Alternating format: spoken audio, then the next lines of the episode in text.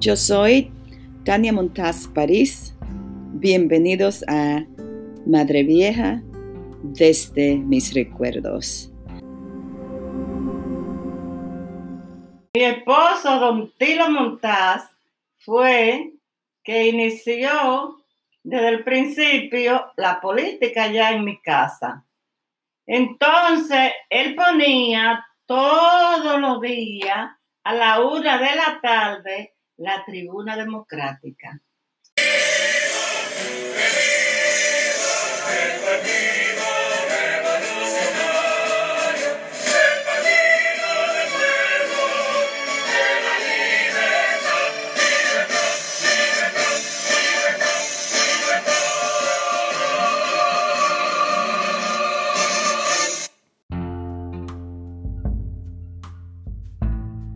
Wow, ese que acaban de escuchar fue el himno del partido, el Partido Revolucionario Dominicano.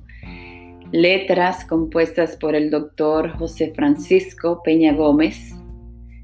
Mis hermanos y mis hermanas y yo crecimos cantando y escuchando el programa también y, y así nos fuimos educando en la política. Para mí es de tanto orgullo en realidad escuchar a la doña contar de cómo fue introducida a la política por don Tilo, su esposo. Uh, más sin embargo, ella fue la que se destacó, como si en sus venas corriera la política. No solo se, se adelantó ella en cierto sentido a su tiempo como mujer al destacarse en un mundo dominado por hombres, sino que su mismo esposo le haya abierto el camino eh, y luego apoyarla durante toda su carrera política. Algo muy único en ese tiempo de tanto machismo, bueno, de un machismo totalitario.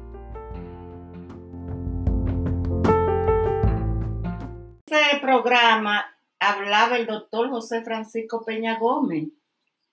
Cuando yo oí ese hombre hablando, yo le dije a mi esposo, ay, pero ese hombre sí habla bien a favor de la gente humilde, de los lo desamparados, de la viuda. Oh, pero me gustaría conocer a ese hombre.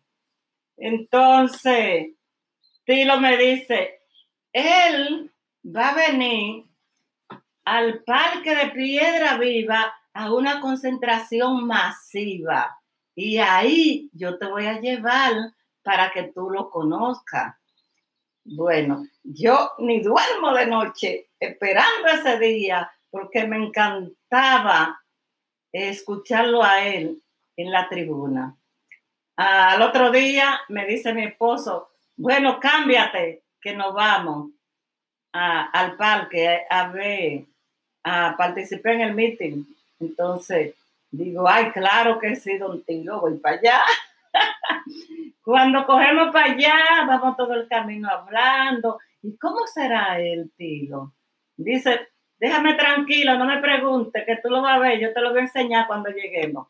Entonces, cuando llegamos al parque de Piedra Viva, cuando llegamos al parque de Piedra Viva, Toda esa calle estaba en el parque llenecita de gente que no cabían, no cabían. Entonces nosotros fuimos eh, rendiendo así, entrándonos, entrándonos y entrándonos, hasta que allá arriba, en una tribuna, se alcanza a ver a, Peña, a, unos cuantos que andaban con él. Y creo que doña Peggy también andaba, sí, porque había mujeres ahí con, con sombreros puestos yo creo que era, era Doña Milagro y creo también que Doña Peggy. Bueno, entonces yo estoy confundida porque hay, hay unos cuantos compañeros ahí y mujeres, pero entonces yo no sé cuál de esos compañeros que estaban ahí era Peña Gómez. Y mi esposo ni siquiera me dice ese, sino él me dice, déjalo que hable porque tú lo conoces ya por, eh, el habla. déjalo. ¿Qué pasa? Yo estoy ansiosa para, para oírlo. Bueno, cuando habla uno, digo, no, no es ese. Cuando después habla una compañera, tampoco. Digo, Dios mío, y, y entonces, bueno, después cuando Peña habla, Ay, Dios mío, qué emoción tan grande. Ay, Tiro, sí, sí, sí. Ese mismo es. Ese Peña, ese Peña. Mira, mira, mira cómo están toda esa gente encima de la mata, oyendo. Mira, mira cómo se mueve esa mata. Llenecita de gente ahí, las hojas cayendo. Ay, qué emoción tan grande, Dios mío. Y eso que la, la gente de, de, de Balaguer pararon muchísimas guaguas de diferentes provincias que venían a ese meeting. Entonces no, lo dejaban, no la dejaban llegar, la detenían por el camino. Pero no importa, a pesar de que ellos hacían eso, como quiera, el pueblo se llenó de gente. No había cómo uno caminar la calle, ni cómo uno llegar al parque. Ay, qué emoción tan grande. Bueno, entonces después él iba a ir a la casa de, Ramón Montá. Entonces Peña iba a llegar a la casa de Ramón Montaz, que era un, alto dirigente de, la gente de confianza de él. Y Tilo me dice, Yolanda, vamos a llegar a, ver lo que ahí tú lo puedes ver de cerca y puedes saludarlo. Digo, ay, Tilo, pero es que a lo mejor va a ir tanta gente ahí, ay, no, vámonos mejor para nuestra casa, vámonos. Entonces, de ahí, porque lo que me, me interesaba realmente era escucharlo. De ahí cogimos para, para la casa, pero pasan días, días vienen, nosotros muy entusiasmados en la política. Después, nosotros teníamos un negocio en una esquina que lo tenemos todavía ese negocio en esa esquina. Y eh, un día llega una, una camioneta, sí, ahora me recuerdo, una camioneta llena de, de la Guardia Colorada, la Guardia Colorada de Balaguer. Y entonces se pararon en la esquina, en el negocio, y comenzaron a poner afiche, a poner afiche. Entonces, Tilo le dice, pero ese negocio no, es de ustedes para que ustedes vengan a llenarlo de afiches. ¿Por qué ni siquiera ustedes piden permiso? Ah, no, ustedes son los que están en el poder y ustedes creen que pueden hacer y deshacer. Entonces, yo vi la intención de ellos hacia Tilo.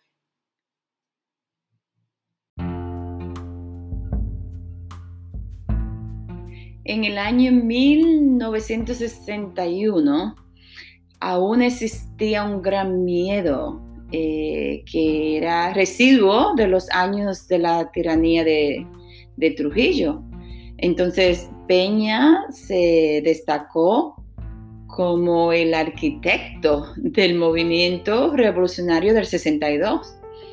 Estas fueron, estos fueron unos años de mucha cautela en términos de la política represiva durante este régimen balaguerista. Le pregunté a la doña sobre el nivel de peligro que existía eh, para la oposición, pues en aquel entonces yo era muy joven y no, no sabía en realidad lo que, lo que ocurría eh, y del extenso del peligro. Entonces, para aquellos que como la doña y mi papá, don Tilo, eh, gente así que buscaban expresar sus ideales públicamente sin miedo a represalias, que implicaba, en realidad, que implicaba darse a conocer como PRDista para ellos o, miembro del Partido Revolucionario.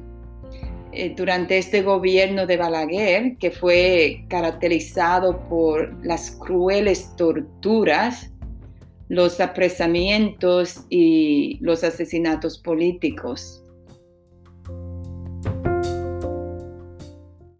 Vi la, intención de ellos y me acerqué a Tilo y le dije, Tilo, oye lo que te voy a decir Déjalo que peguen todos los afiches que quieran, porque los afiches no votan. Después que ellos se vayan, yo te ayudo y le pegamos todos esos afiches y queda ya eso bien. Pero evita los problemas, porque ellos están en el poder y ellos pueden hacer lo que les dé su real gana. Esa fue una experiencia también fuerte que tuvimos. Como que nosotros en la comunidad fuimos los primeros PRDistas de la gente de Peña. En la noche, ellos, ellos nos tiraban mucha piedra. La casa que teníamos era una casa de abeto.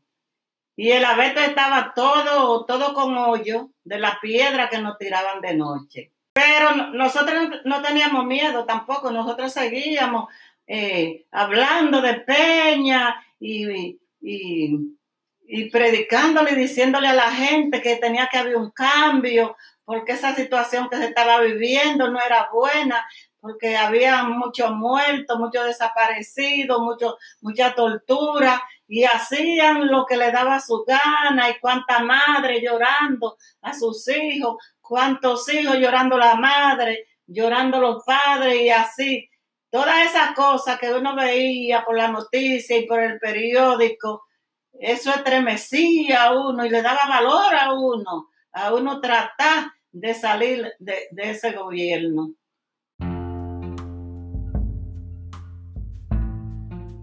Tres veces se postuló el doctor José Francisco Peña Gómez a la presidencia y tres veces le hicieron fraudes. No tanto por sus ideales social, políticos, sino por el color de su piel.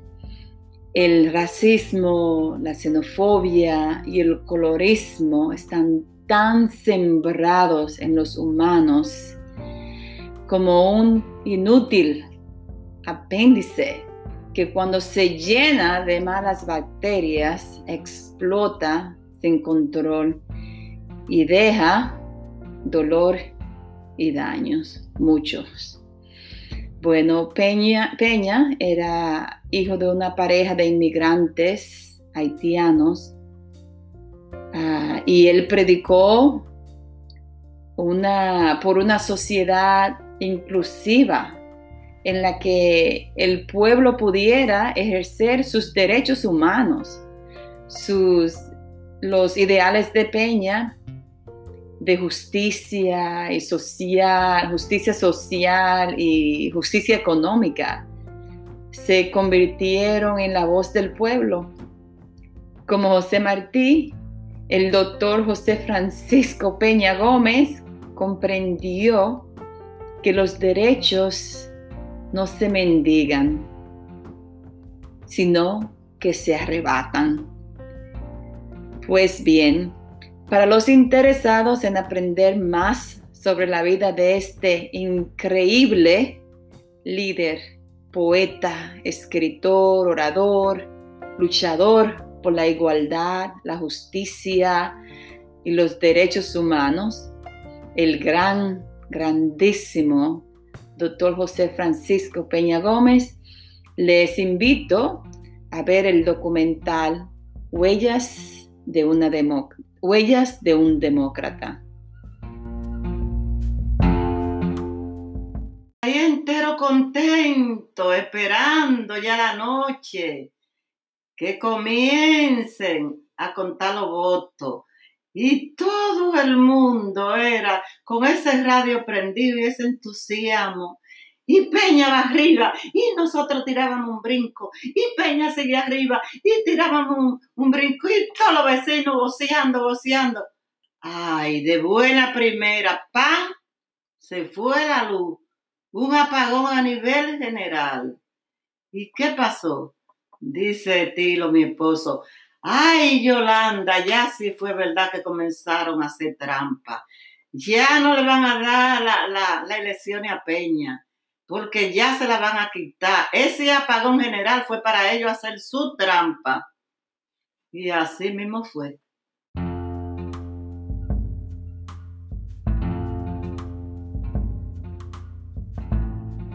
Pues aquí terminamos por hoy.